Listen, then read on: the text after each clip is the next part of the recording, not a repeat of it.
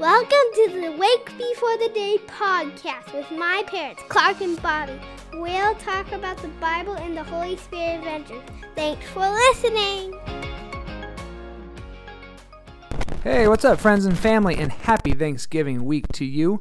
And just before I forget to say, this is actually going to be the last podcast of this week. Uh, we're going to be taking Friday off, and we'll be back with you next Monday. And so, this is the last podcast for the book of Daniel. And if you hear some murmuring, squawking, we've got baby Cruiser cruising around behind us right now. But uh, excited to dive into Daniel chapter 6. Dive and, in, Uh, kind of in. unpack a lot of it. Wait, before we start, here's a question. When, and this is divisive, I know it's split. I mean, people are split in their homes. I love this in stuff. Their, Where are we going? in their apartments. When is the correct time to put up your Oh. Christmas tree? So I remember last year we had this mm. conversation and we stood our ground. We're like, we can't do it until after Thanksgiving. And we waited until Thanksgiving and then Friday we set it up. And then at the end of Advent, the end of uh, Christmas I season, we're like, yo, this sucks. this went this went by way too fast. We gotta put this up like earlier. And so again, here we are having this conversation. I like, know. oh, it doesn't feel right. So this year though, we did put up our tree, but there's not decorated, so technically it's just a pine tree. It's just an indoor pine tree. And, And we have our exterior. And we have our exterior and lights Dad up. and Kirby have our exterior lights, but they are not lit. They're not lit. They'll come on Thursday night. But we are ready, so I like that. yeah. because then we can just enjoy as soon as it's permissible. I, here's the thing: we're split. Uh, we have one offspring that is uh uh kind of against this. I don't know if you've noticed that. I said, "Hey, you know, do you guys want to bring out, you know, some other Christmas stuff?" In your side of the family? No, eldest of our family. And she's like, no. And then, Oh, of and our then family, Cal is like, what else can we like now? Please, Why are Christmas my stockings music. not up? He's yeah. like humming jingle bells all day long under his breath yeah. interesting. Uh, I don't think there's a right answer, but it's funny to talk about. I my family is, yeah. Uh, I- but as, long as you celebrate Thanksgiving, that's that's where I'm at. That's why it's permissible. we are not gotta- hosting anyone for the Thanksgiving holiday, and so that's another reason. but I you feel do need to you do need to celebrate Thanksgiving. I'm literally like the, the the the way of the world is trying to replace gratitude with greed. And like Black Friday, I remember when that was like a day. really becoming a thing. Like this is an epic thing, like- and people were just really Yeah. pissed off. Like this is intruding on Thanksgiving, and now you're shoving this stuff at us. but then That's that's creeped all the way up to Halloween now. Oh yeah. And I Oh, actually yeah. took a note in my phone of the first time I saw Christmas stuff up. Oh, did you? September 24th in Target this year. September. All the Christmas stuff was out. Yep. No, it was not. I promise. I took a note. I'm going to use it in my sermons. I was like, oh, this is ammo okay, for my you sermons. stay home. I'll go to Target. Boom. Next time. So, anyways, just keep celebrating Thanksgiving. Gratitude over greed. Oh no, here she and we'll get there. But um, anyways, Daniel chapter six. Yeah. What's interesting about this? This is in every single kid's Bible Children's out there. Bible. Yes. One of the most memorable stories in, in, in, 100%. in the Bible. What's so interesting about this in my studying is that I have never realized, and I think I alluded to this in a previous podcast, as to how old Daniel is Yeah. in this story. How old is he? He's Who's not that supposed- 50. He's not 60. He's not 70. He might be 80, most likely closer towards 90. Like grand, grand, great grandma Korver Gigi, if you're listening to this, like imagine throwing Grandma Shirley into the lion's den. That ain't right. I would never do that. I mean, obviously, like these people were out for Daniel. They didn't like him or his God. They were jealous. But like, imagine throwing some really kind, gentle, elderly person in a den of lions. Are you serious? So that actually helped me understand a little bit more of Daniel and like he is seasoned. He has been through it. He has been through multiple kings and multiple rulers. And he has lived his entire life in exile. Right. Like this man's roots run deep, and he is a man of prayer. And so when you read verse five, could could you find verse five for us? I don't actually have Found my Bible open in front of me. Could you read that? I wrote Mhm. it down. Then these men said, We shall not find any ground for complaint against this Daniel unless we find it in his connection with the law of his God. Mm. So what's happening here is these men realize this guy's faultless. Like he's got a high Right. integrity. So we got to figure out a way to compromise his relationship with his God as opposed to the king here. And hopefully we'll find something, you know, you know here. Yeah. And so what happens is, Daniel, are you going to bow down to the law of the land or are you going to bow down to the law of God, mm. just to God? Like, what are you going to choose? And so what happens is they trick the king in this story and they basically say, hey, you need to make an mm-hmm. edict that if anybody prays to anybody else other than you, they get to die. Mm-hmm. And the king is like, yeah, I'm cool. I'm big stuff. Let's do this. Uh huh. And so they do it. They trick Daniel. They toss him in. But Daniel, his allegiance was to God. Like he, the, Yeah. the way you read this, it doesn't seem that he hesitated. He batted an For eye. sure.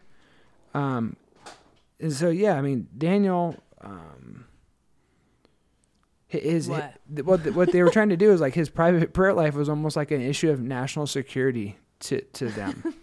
They're like, King, this guy's a threat to you because he's not praying to you. Like, are you kidding me? But spirituality, Christianity, the way of God is becoming more politicized. There are hot topics that are brought up in the scriptures.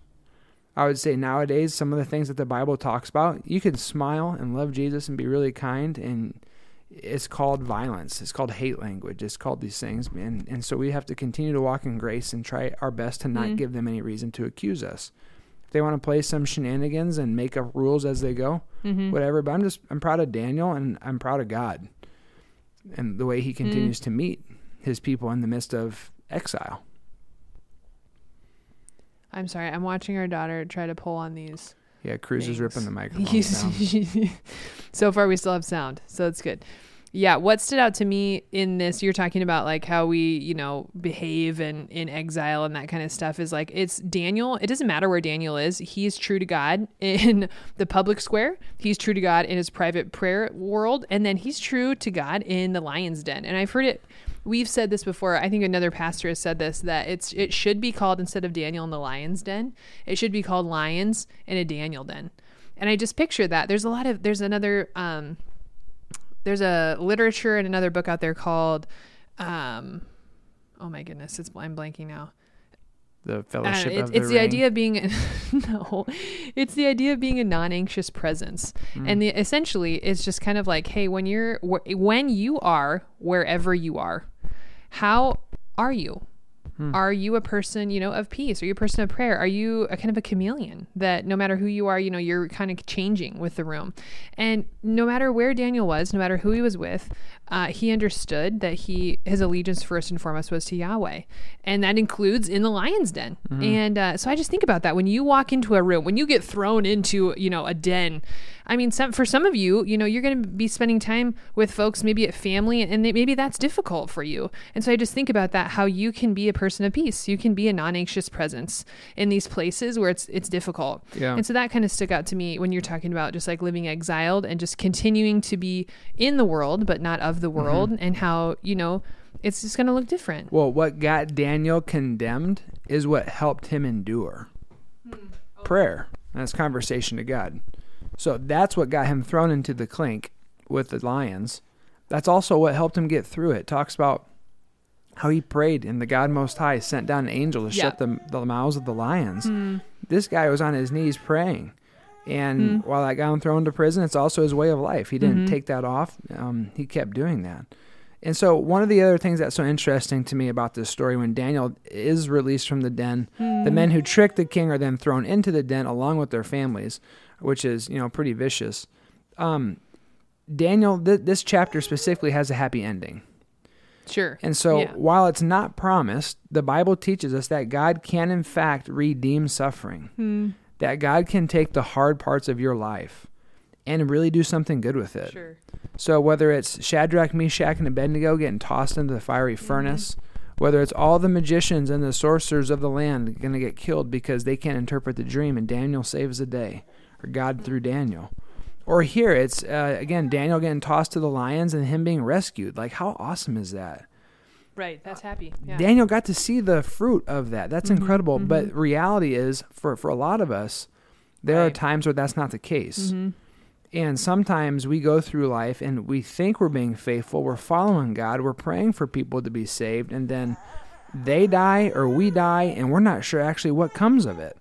And I think about the prophets. I think about how many of the prophets went through preached the word, were killed, murdered, um, threatened, punished, and then they died not knowing if the, the message was ever going to be fruitful to God's people, whether it's Right. Israel or Judah, or even to us here in 2022. Yeah. Like the word of Isaiah is still for us today. And one of the stories I read about was this guy named George Mueller. He was a German Dutch explorer and evangelist in the 1800s, and he prayed for 50 years for mm. five his five best friends that they would come to love Jesus, and four of them did, and then he died.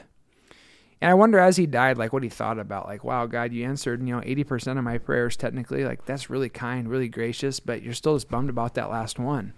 His hmm. last buddy gave his life to Christ at Mueller's funeral. Hmm. And that just gives me a lot of perspective here. Like on the flip side of Daniel, like when Yeah. things don't go the way we expected them and are the timeline don't run the way that we kind of hoped. It's like, okay. And and another story that comes to my mind hmm. is actually Jerry Sittser. Yeah, um. Jerry Yeah. Sittser, Philip Yancey in his book talks about grace and suffering. And um, actually, Bobbie, I have a paragraph here. You can read it. I'll take the, the minion here. She's destroying Bobbie's microphone as we speak. She's trying to sink her gummy gums into it. That, that paragraph down to the underline. Okay, great. The paragraph down to the underline kind of talks about like what do you do in these stories when life doesn't go according to plan? Yeah. Eventually, we will live happily ever after, but only when the redemption story ends, which seems a long way off. In the meantime, you and I are somewhere in the middle of the story, as if stuck in the chaos and messiness of a, of a, of a half finished home improvement project. We might have one chapter left in our story, or we might have 50. We could experience more of the same for years to come, or we could be on the verge of change so dramatic that if we knew about it, we would faint with fear or wonder or perhaps both. Uh-oh. We could be entering the happiest phase of our lives or the saddest. We simply don't know and can't know.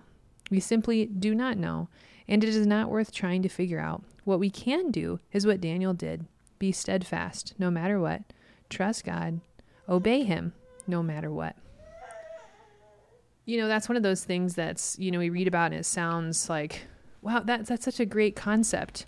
And then you know we live five minutes and then realize like man this this is tough.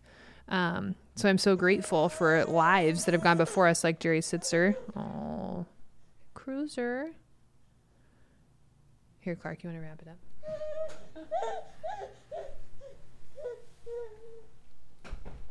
Yeah, like Bobbie was saying, grateful for the lives of people like Jerry that have walked the walk, that have been obedient, steadfast, and faithful in the midst of the mountaintop experiences and in the deep depths of the valleys. And uh, one of the other takeaways I I have from this chapter as I kind of wrap up is um, looking at who Daniel is and how God is working in and through this story.